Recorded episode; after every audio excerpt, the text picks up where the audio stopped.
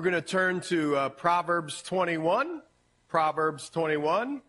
And um, as we remember all the things that, or try to remember all the things that Solomon has been telling us and uh, talking to us about. And I would just say this if you're a note taker tonight, why don't you try uh, or maybe uh, write down all the prayers for yourself, for myself? As I'm reading this, I was thinking about this today.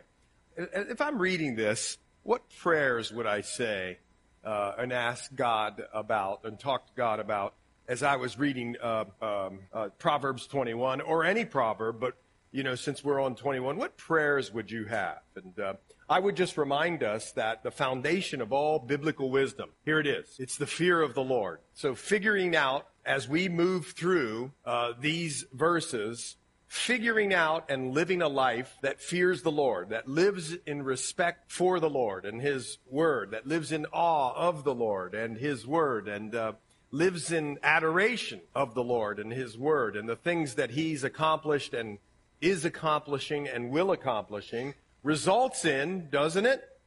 A whole life that's given back to Him. And how do I know that? Well, because I just read and you read too. And in Romans 12, 1 and 2, it says that our whole lives. I mean, the Bible to me right there is almost, it's not. It's not. But in my world, it's like,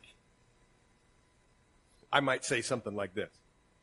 Okay, given everything you've known here so far, what is your reasonable service? Now, the Bible doesn't say it like I'd say it. But it cracks me up. It's like, Paul's like, what is your reasonable service knowing everything from Romans 1 to Romans 11? What's your reasonable service? It's to give your whole life back to the Lord. That's what he said. Everything. Your whole life on the altar. It's a sacrifice. Now think about that. Everything. That's what God calls us to. He says some hard things, Jesus does, when he's here on earth. Some things that people scratch their head about. If you don't hate your family, now you got to read all of Scripture together. Of course, you don't hate your family. You love your family. You uh, uh, honor your mom and dad. You get along with your siblings. But he's um, making a, a contrasting statement that in connection with your love for Jesus, everything else pales in comparison. Now, you do love other people and you do love your family and you are a responsible person and you lay your life down for them. But there's this thing that we're doing here tonight. We're not just coming, you know, to drop somebody off and to, you know, just sort of whittle away the time or we, you know, okay, it's Wednesday night. No, we're coming to treasure the Lord more and more in our hearts. That's what we're doing. Because here, I got news for you. You're going to go home tonight, you're going to go through those doors, and you're going to enter a really difficult world. A world that hates what you love the gospel, the word.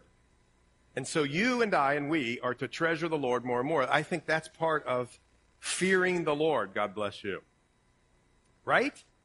And so now, as we move through here, we're, we're learning about fearing the Lord and we're listening and thinking about all the things that Solomon writes down under the inspiration of the Holy Spirit as he, listen, as he is preparing his family so to someday take the kingship, royalty.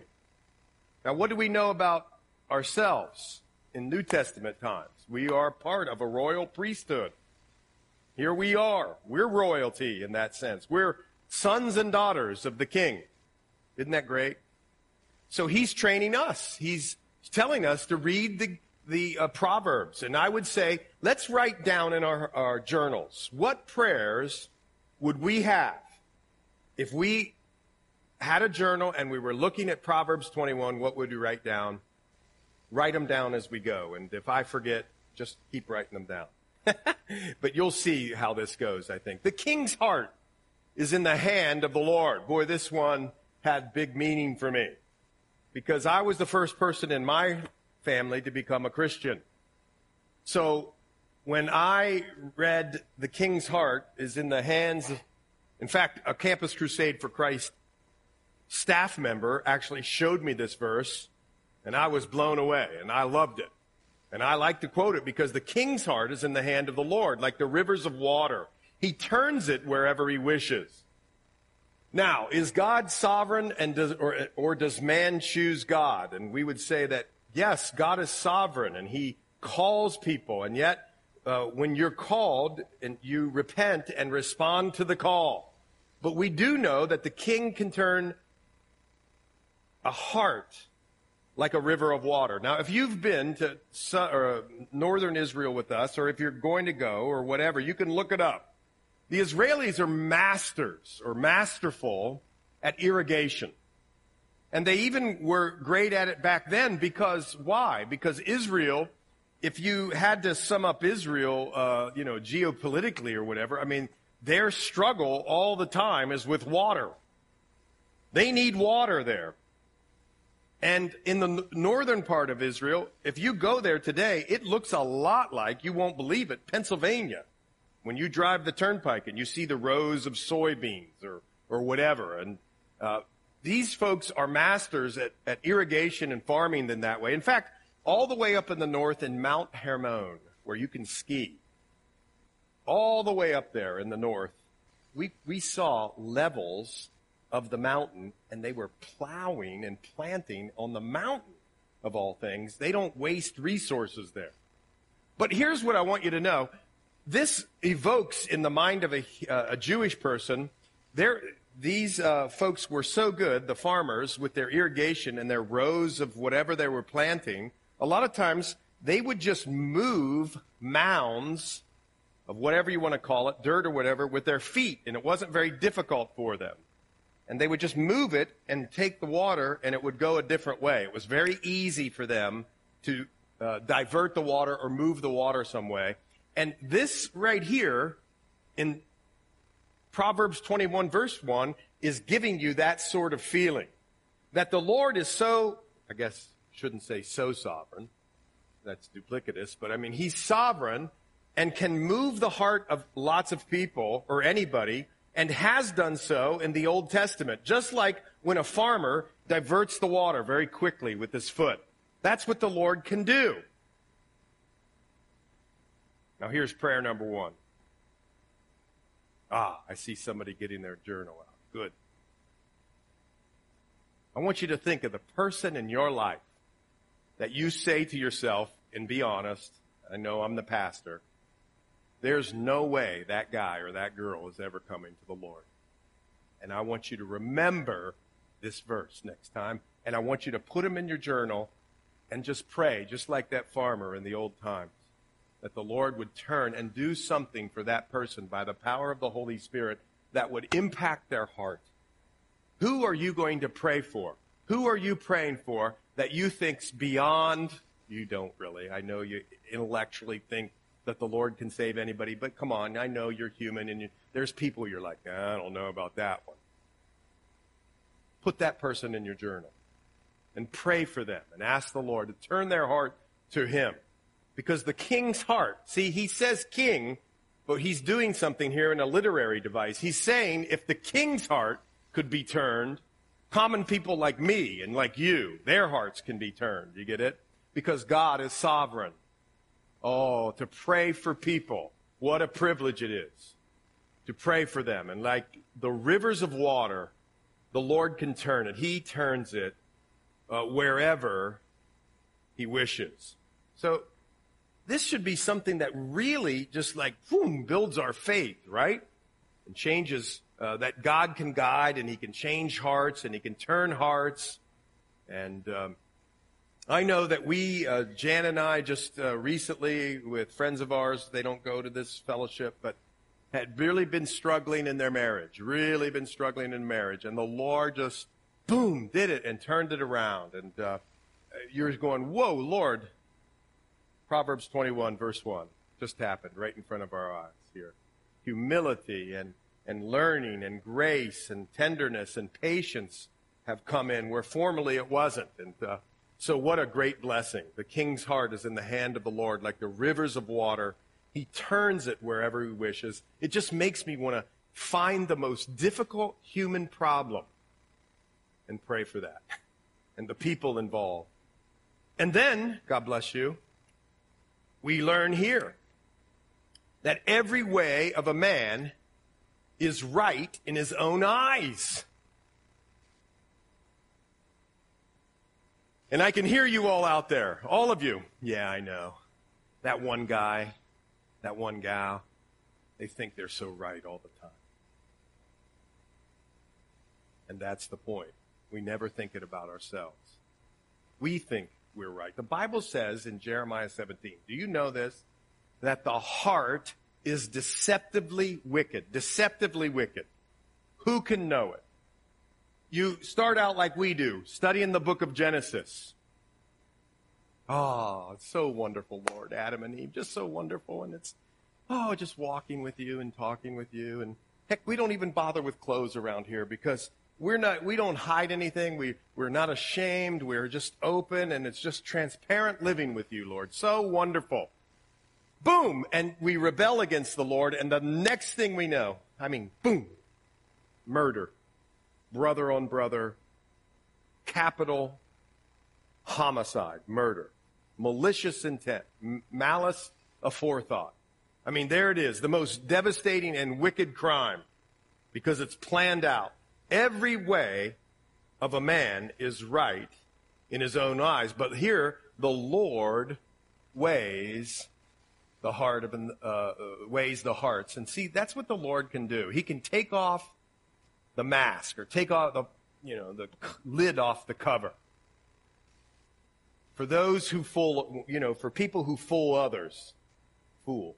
My Ohio accent just came out there, but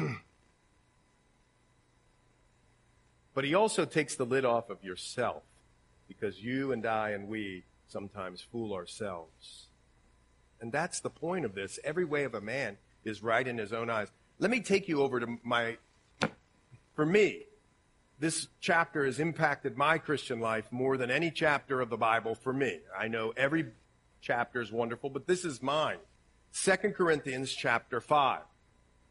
And you get there and you understand that verse 9. Romans 12 says that we're going to give our whole life back to him. 2 Corinthians 5 9 says, We make it our aim. Who here was in gym class and has, you know, the red arm from forgetting to put your strap on right there? And we took dead aim right at the bullseye, man. Man, when you hit the bullseye, was that, what's that? that hurt, It's right. they didn't give us the guard in, in, in Newark Public Schools in Ohio, but man, when you hit the bullseye, man, it was so great. What a great feeling. We take it or we make it our aim, whether present or absent, to be well pleasing to Him. Listen, I don't earn God's salvation or praise or love, and yet because He loves me, I want to please Him. Amen? Because He loves me, I want to please Him. I want to do what's right. I want to walk in His ways. And so do you. For we, did you know this? You, me, if you're a saved, born again Christian, do you know this? That you're going to appear before the judgment seat of Christ. Wait a minute, wait a minute. I thought I was saved. You are. You're not going to appear before the great white throne judgment.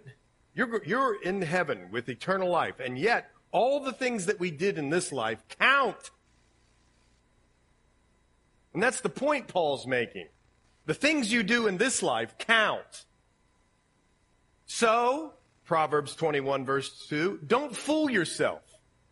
Live transparently with the Lord. Don't fool yourself. Don't cover it over with Christian Christianese or attendance goals or something at the church or service goals. No, live in the light or live in God's light. For we must all appear before the bema seat, the judgment seat of Christ.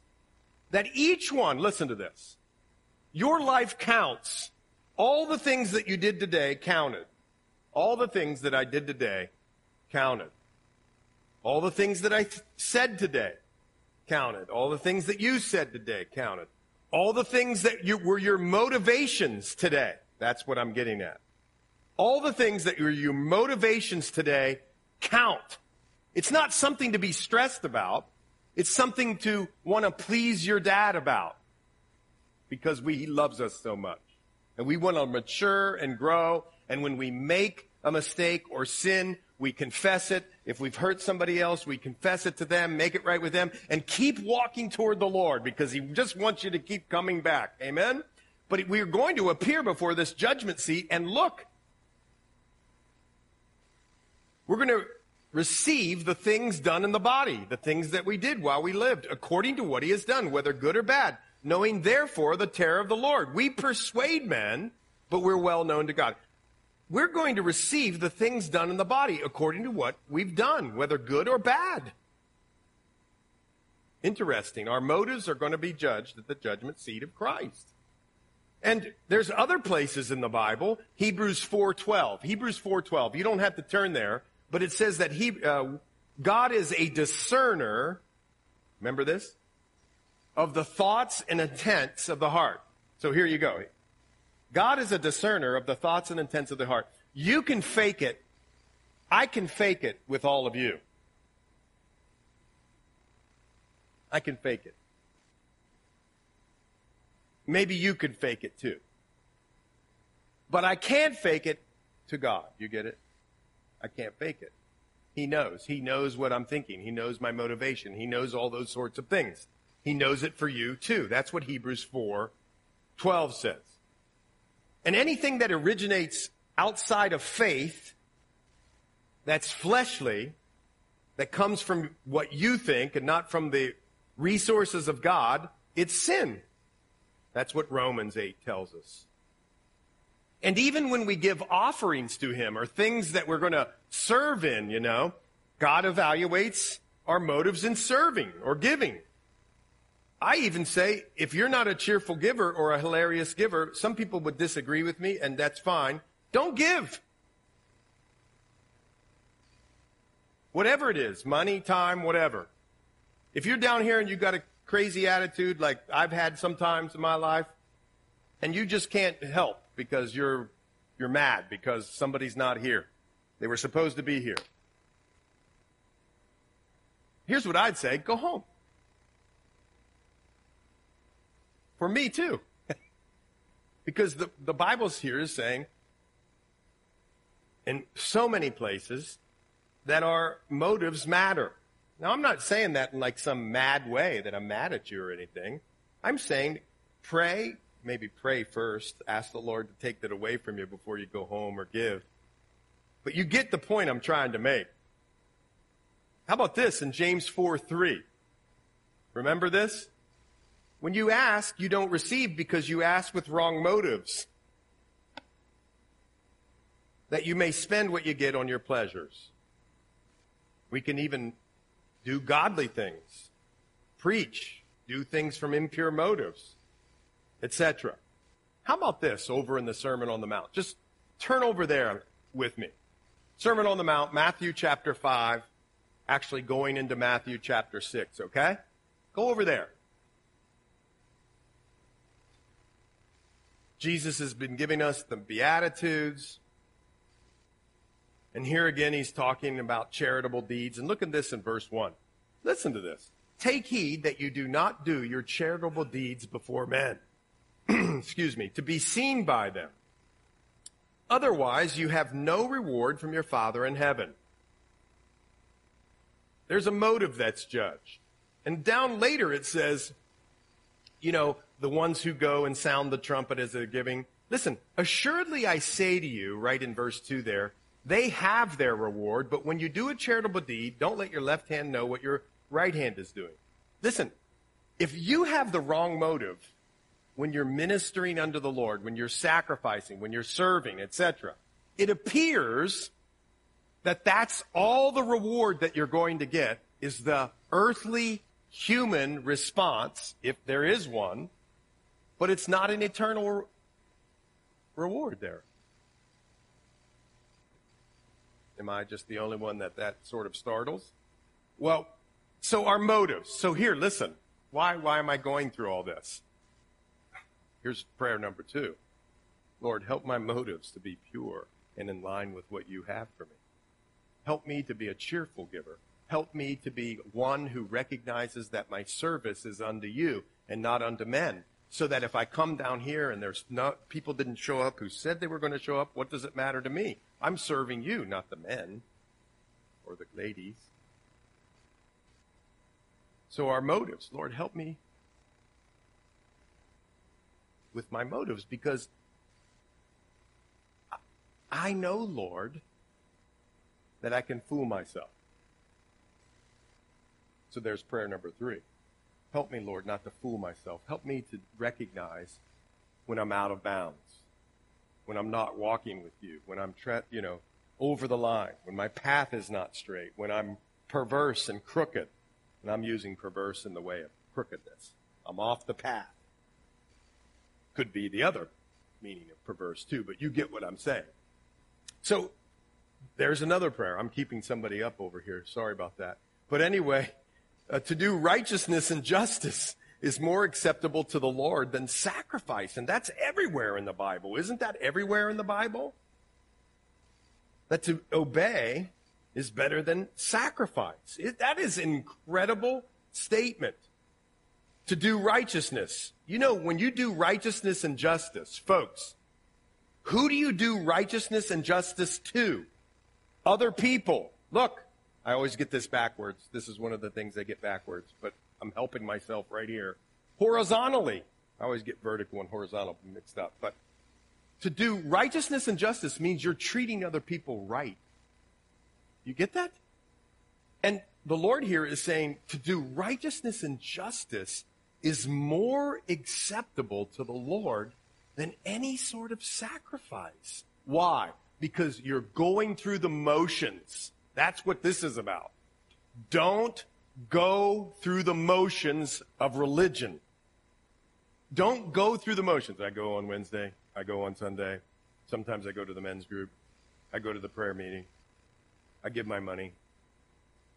No, that's, that's not it. The idea is your feet are hitting the floor and you're excited no matter where your life is circumstantially because you get to serve the Lord every single day. Ah, oh, you understand? Well, we'll get to that punchline at the end. It's all about the fear of the Lord. There's the punchline. It's all about the fear of the Lord. Why would I do that? Why would I even care? Why would I want to do righteousness and help other people? Uh, somebody said with respect to this proverb, how we live is much more important than what we give. How we live is much more important than what we give. And turn with me, would you, over to Matthew 23. Go over to Matthew 23 uh, go with me verse 23. Woe to you, scribes and Pharisees! Can you believe that Jesus called somebody a hypocrite? Woe to you, scribes and Pharisees, hypocrites! You're playing the man or the, the actor. You're acting. For you pay tithe of mint and anise and cumin and have neglected the weightier matters of the law, justice and mercy and faith. Those you ought to have done without leaving the others undone. Blind guides. Who's strain out a gnat and swallow a camel? And so when you go back to Proverbs chapter 3, Jesus seems to have known this proverb. to do righteousness and judgment or justice is more acceptable to the Lord than sacrifice. Wow. You do all these religious things. I mean, you grow these little herbs, you pick them up out of the garden, you count 10. You take one away and you give it to the Lord, and then you count 10 over here, you take one away, you give it to the Lord, and, you, and then you walk down the street and people are dying and hurting, and you just put your nose up and keep going. That's what Jesus is saying here. Remember what James says real religion is helping the oppressed. He said widows and orphans. But it's helping and coming alongside and ministering to the oppressed. Widows and orphans, the most vulnerable. Who are some of the most vulnerable? Lord, here's another prayer. Lord, direct me to the vulnerable people who are hurting and can't defend themselves and help me somehow to help them. Whatever it is. There's a prayer. And so you keep going. And it says a haughty look, a proud heart, and the plowing, or it says, really, it's the plowing of the wicked or sin. It's really the lighting of the, the lamp of the wicked. How a person portrays themselves. But a haughty look, a proud heart, and the plowing of the wicked are sin. And if you think that phrase means plowing, it really means that when you're doing hard work in wickedness, none of it counts. It's still sin because it's outside of faith. Isn't that interesting? Well, how about this? The plans of the diligent lead surely to plenty, but those of everyone who is hasty surely to poverty. And so, one of the things that maybe you and I should pray, I know I should pray, is that I would be more of a planner and that I would have good plans. And that you'd give me a, an attitude of hard work, Lord, so that I can receive plenty. And that's not just meaning material wise. But if you want to know the Word and if you want to draw close to the Lord, you got to put down Instagram, folks. Facebook Reels, ding, Instagram, ding, ding, ding. You got to put it down and know the, find the Lord in the Scriptures. Spend time with Him, walking and talking with the Lord, praising Him and spending time in prayer and serving others. See, that takes a lot of time. And there are a lot of good things in this world that eat up your time and my time. They're not bad things necessarily, but they eat your time, and thus they become bad. So, The plans of the diligent lead surely to plenty, but those of everyone who is hasty surely to poverty. Just, you act quick. You, you try to get things over quick and you want things to come to you without a lot of work. That's hasty. Hebrews 12 says, run with patience instead of being hasty. Lord, help me to be a patient, hardworking, responsible, God fearing person. There's a prayer. Bingo. Well, getting treasures by a lying tongue is the fleeting fantasy. Isn't that funny? That that's in there? Is the fleeting fantasy of those who seek death. That's incredible. These people want to get treasures. They don't want to work hard, but they want to swindle people. And uh, uh, that's the way of the wicked, that to swindle people and even lie. Uh, What's unbelievable, though, here, or not unbelievable, what's incredible here is that instead of getting benefits, the ones that they sought, this lazy person or this lying person, the ones that they sought, listen to this. When they do that, when deceivers do that, they find that they're actually pursuing death. That's what that proverb says. Ooh. Lord, help us to be honest and have integrity in our business dealing. Help us to be hard workers and rely upon you. What a prayer, huh? And the violence, verse 7 of the wicked, will destroy them. The violence of the wicked but will destroy them. Uh, because they refuse to do, to, do, to do justice. Sorry about that. And that sort of goes hand in glove with verse 6. The violence of a wicked. Wicked love violence, and they use it to get ahead. And they refuse to do justice. And the Lord's going to do pass judgment over both both of these things in the life of those who don't walk with God. And then in verse 8, don't you know this? That there's a wide gate that a lot of people go in. There's a wide path that a lot of people go in. And then there's a narrow way, a narrow path, a narrow gate. And folks, I have to be honest with you. I think there's a lot of people in, uh, in, in church, I'm talking about the church at large, who are still trying to get in by the wide gate. Everything's great. I'll read the back of the magazine. Wow, this is amazing. Say that prayer. I'm in. And then nothing. No growth, no life, no repentance, no obedience. And oh, hey, we've all been there, haven't we? We've all been there. We've struggled and we've done this and we've done that and we've gone, you know, two steps back. We've all done that. But, but, the, but the trajectory of uh, a lot of people's life is not towards the Lord, even in the church. And here it says the way of a guilty man is perverse, crooked. That's what that means. But as for the pure, his work is right.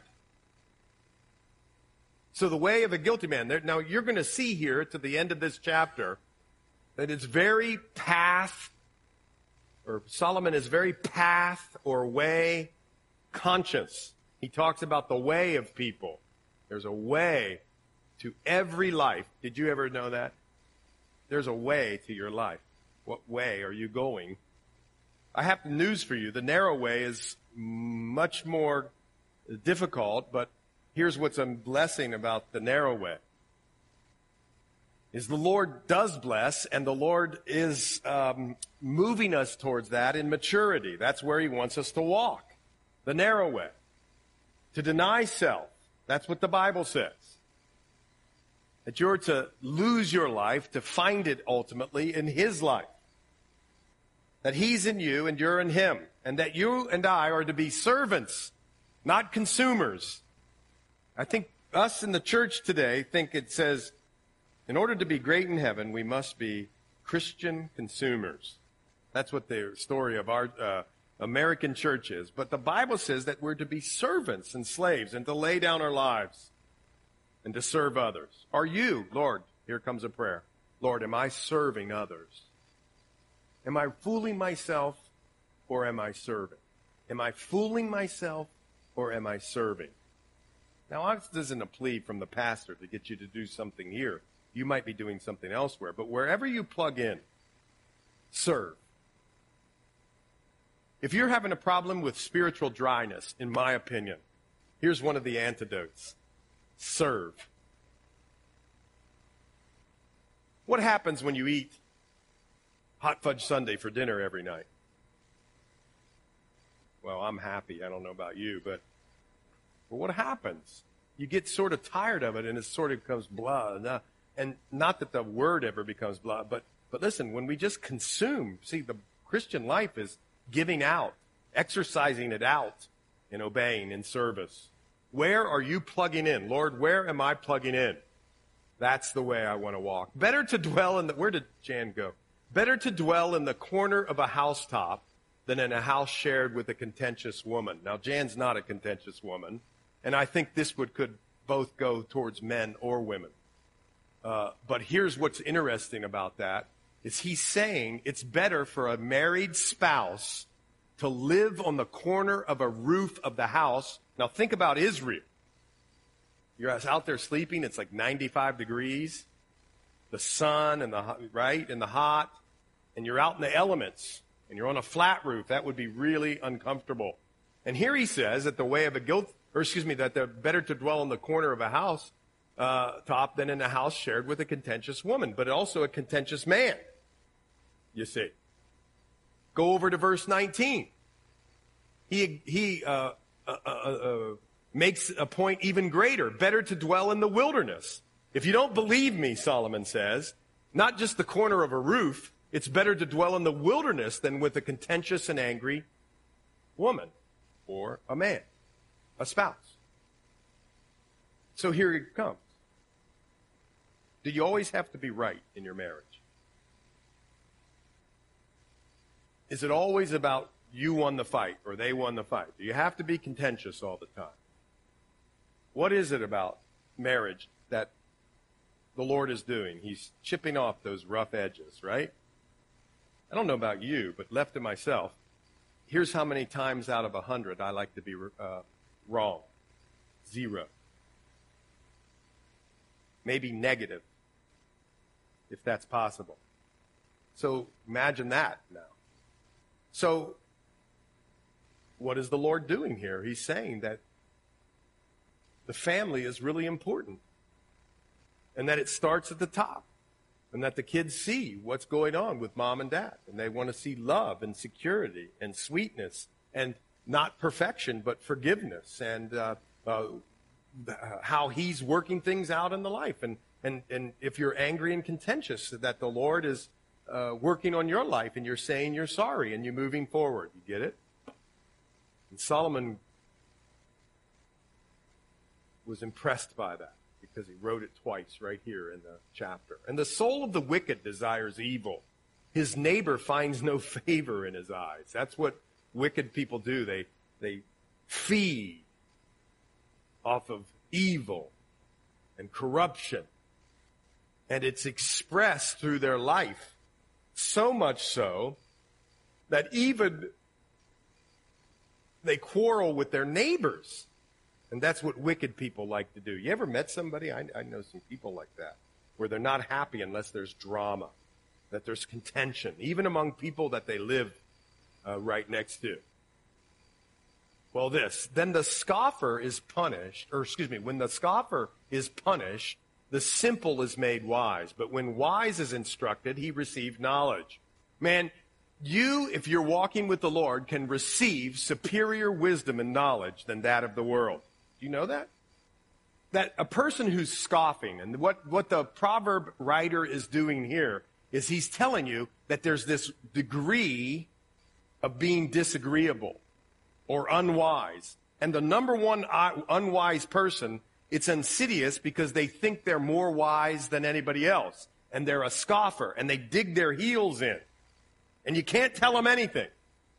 And the Lord here says that's a dumb person. That's a person who doesn't have knowledge or wisdom if you're always digging your heels in. He's a scoffer. In fact, that even has to do, don't you know, with the last days. That he tells us in the last days, people are going to scoff. But in this proverb, when the scoffer is punished, see, they don't learn. But somebody who is a little bit simpler, who might be less of a scoffer, but just sort of naive, oh, they can learn from the scoffer.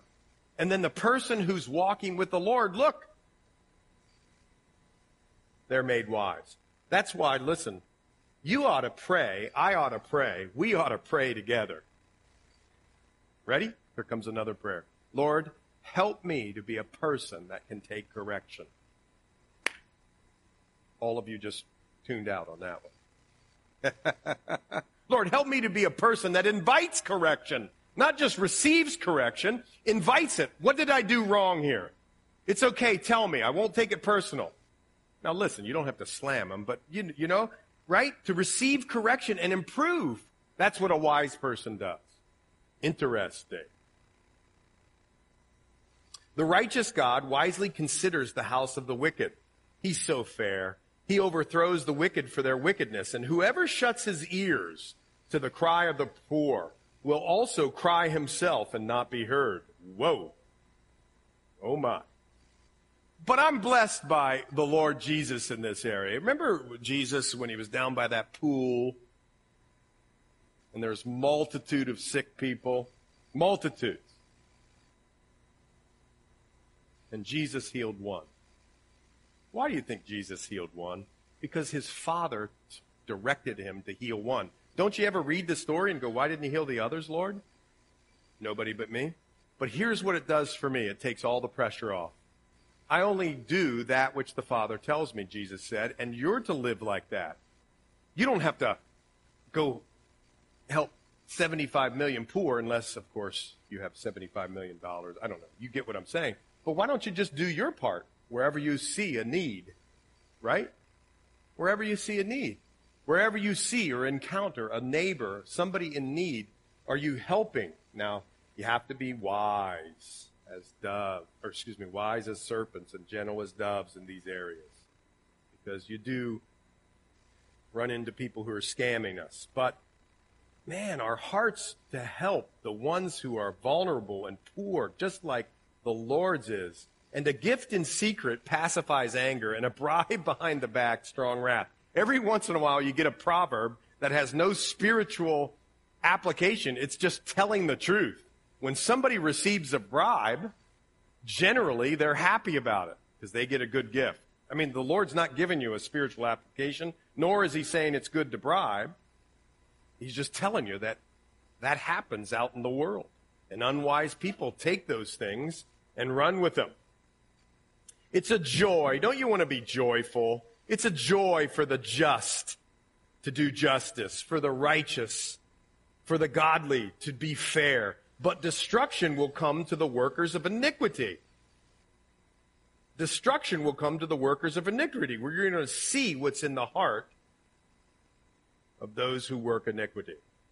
A man who wanders from the way of understanding will rest in the assembly of the dead.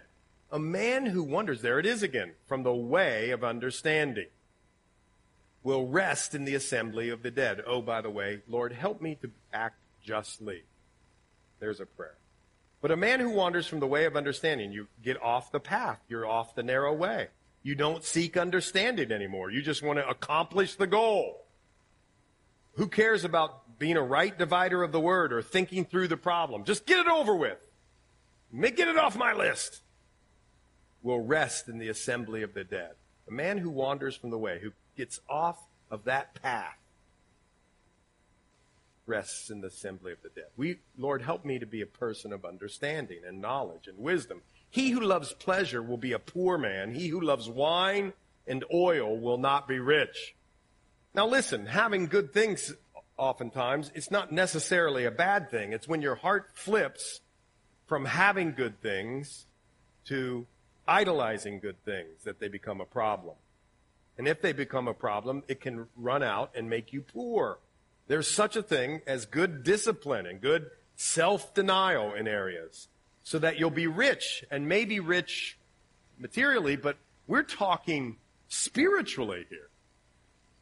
You know, if you're going to be a slave, if you're going to be a servant, if you're going to give up your life, guess what, folks? You got to give up your time. You'll be giving up your time. You'll be sacrificing your time. That takes self discipline a little bit. It takes self denial. Is everybody with me? Here's what a lot of people in church say Oh, yeah, I'll volunteer for that. When is it? Well, it's blank.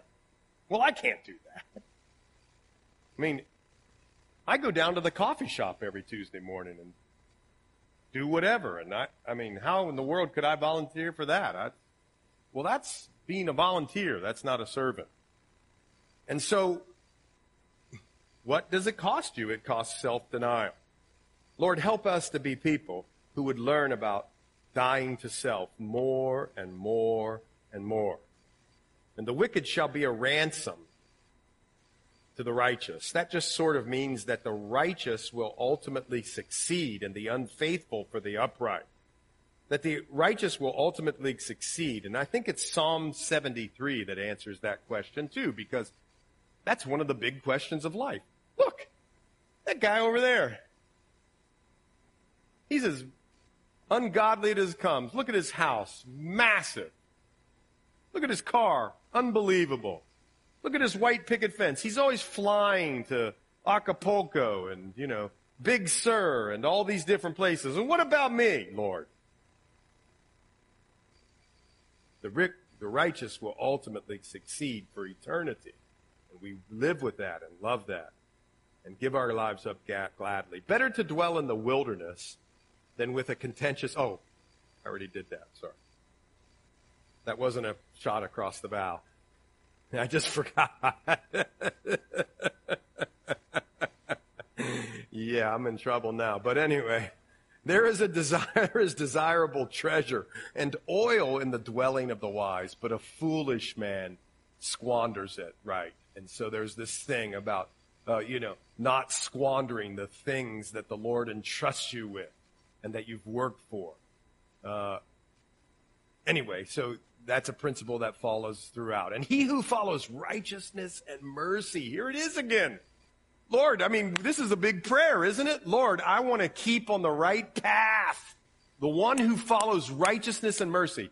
And think it to yourself. Are you following righteousness and mercy? Lord, Tell me what righteousness and mercy are. I want to know do I withhold from people what they deserve? You catch that? I'm going to follow you in traffic tomorrow, and we'll see. Don't follow me, though. But he who follows righteousness and mercy, righteousness, this is hard, but we need the Lord. If you do, you find life, righteousness, and honor. Whoa. Man, is it great to be honored by the Lord, to be loved by the Lord, and to have his life. And I want to continue, don't you, to follow righteousness and mercy. Lord, help us be merciful people. Who here wants to be a merciful people? Raise your hand. Oh, good. Boy, is that a tough prayer. If we pray that,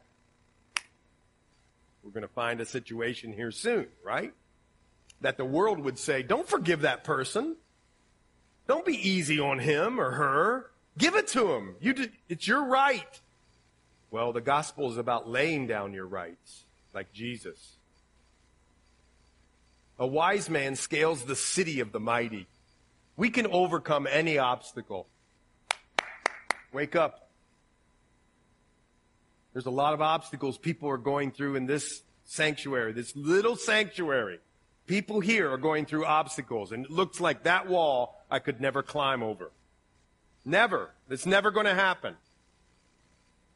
But the Lord says, yes, it can happen. That He'll take down the walls. He'll break down the walls. In fact, you sing songs about that on Sunday mornings or Wednesday nights.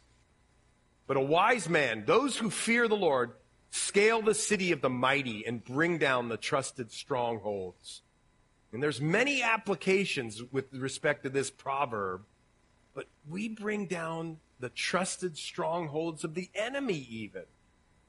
I mean, just think about the story of Job. Ah, yeah, I know he's a great guy. He's a righteous dude.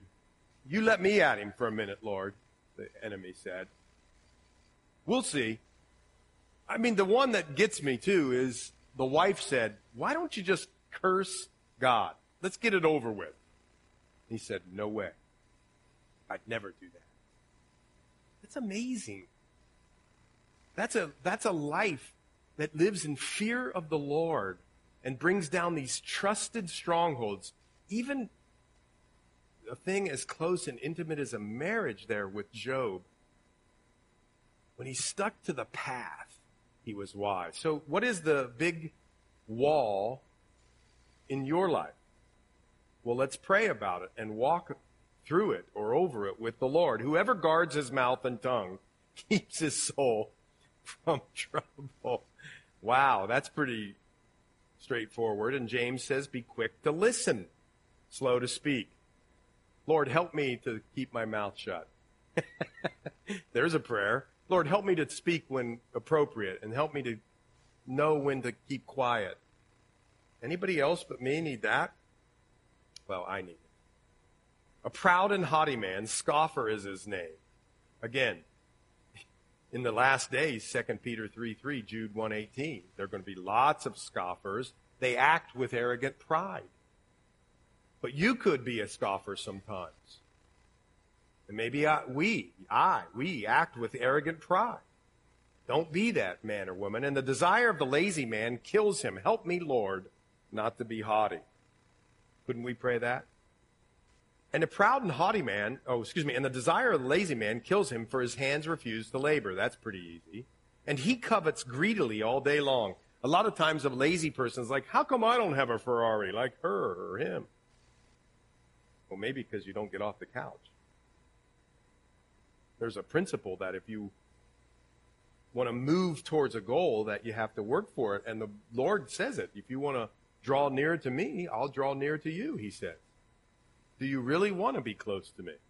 The lord said to a really really sick lame individual do you really want to be healed? Don't you find that as a strange question folks? I'm like reading the bible going lord why would you ask him that? And then it dawns on me maybe he doesn't want to be healed. So you know people who don't want to be healed. They just covet greedily all day long, but the righteous gives and doesn't spare. Are you a generous person? Are you a hilarious giver? Am I a hilarious giver? Do I give with joy, not just money, time, talent, resource? Do I give with joy? That's what the Bible says is a wise person. Lord, help me to be generous. There's a prayer. And um, the sacrifice. Oh, wait a minute. Yes, there we go. The sacrifice. The sacrifice of the wicked is an abomination. How much more when he brings it with wicked intent? Ooh, man. The sacrifice of the wicked. You could do religious stuff with wrong motives, wicked motives, and it is a rough thing. I mean, the Lord calls it an abomination, and if you bring it with wicked intent, you're in here, wheat in the tares. Wheat in the tares. I'm going to wake you up. The Bible says when you come to church, there's people who are wheat, useful, and tares, unuseful. I didn't say it, the Lord said it. And they're there to wreck and wreak havoc. And so there's sacrifices made by people that are abominations. And a false witness here shall perish. And this is speaking of court language. Remember, Jesus had false witnesses against him. He knows how you feel. They tried to trump up these charges. But the man who hears him will speak endlessly. A false witness shall perish. But people who hear him, this is what's really bad. They might never stop talking about it and come to a fair conclusion because they don't have the right information. That's rough, man. So be careful about being a false witness. Don't gossip about your sister or brother. Don't say things outside of their presence you wouldn't say in their presence. Don't talk and be a false witness. Lord, help me to guard my tongue. There's a prayer. A wicked man hardens his face. He's unsympathetic. He's hard. He's not friendly. But as for the upright, he establishes his way. There it is again. Are you on the way? Are you on the path? And there's no wisdom or understanding or counsel against the Lord. This is showing us this vast, huge, big gulf, G U L F, between human wisdom and the Lord's wisdom. Don't pretend, even as a Christian, to tell the Lord what you think he should do. I mean, you can do it, but you better watch. I mean, I better watch being presumptive with the Lord.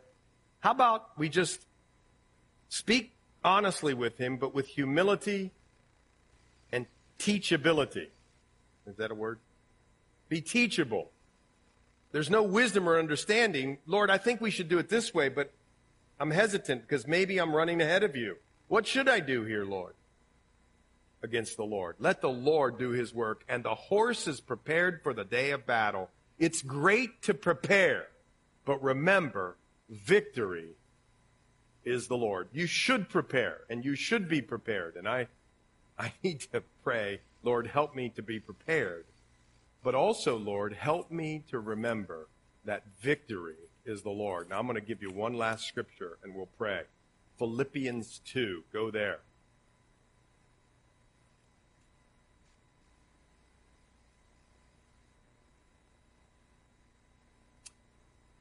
We're talking about deliverance is from the Lord. Therefore, my beloved, verse 12, Philippians 2. Verse 12, therefore, my beloved, as you have always obeyed, not as in my presence only, but now much more in my absence. Look at this. This is so amazing.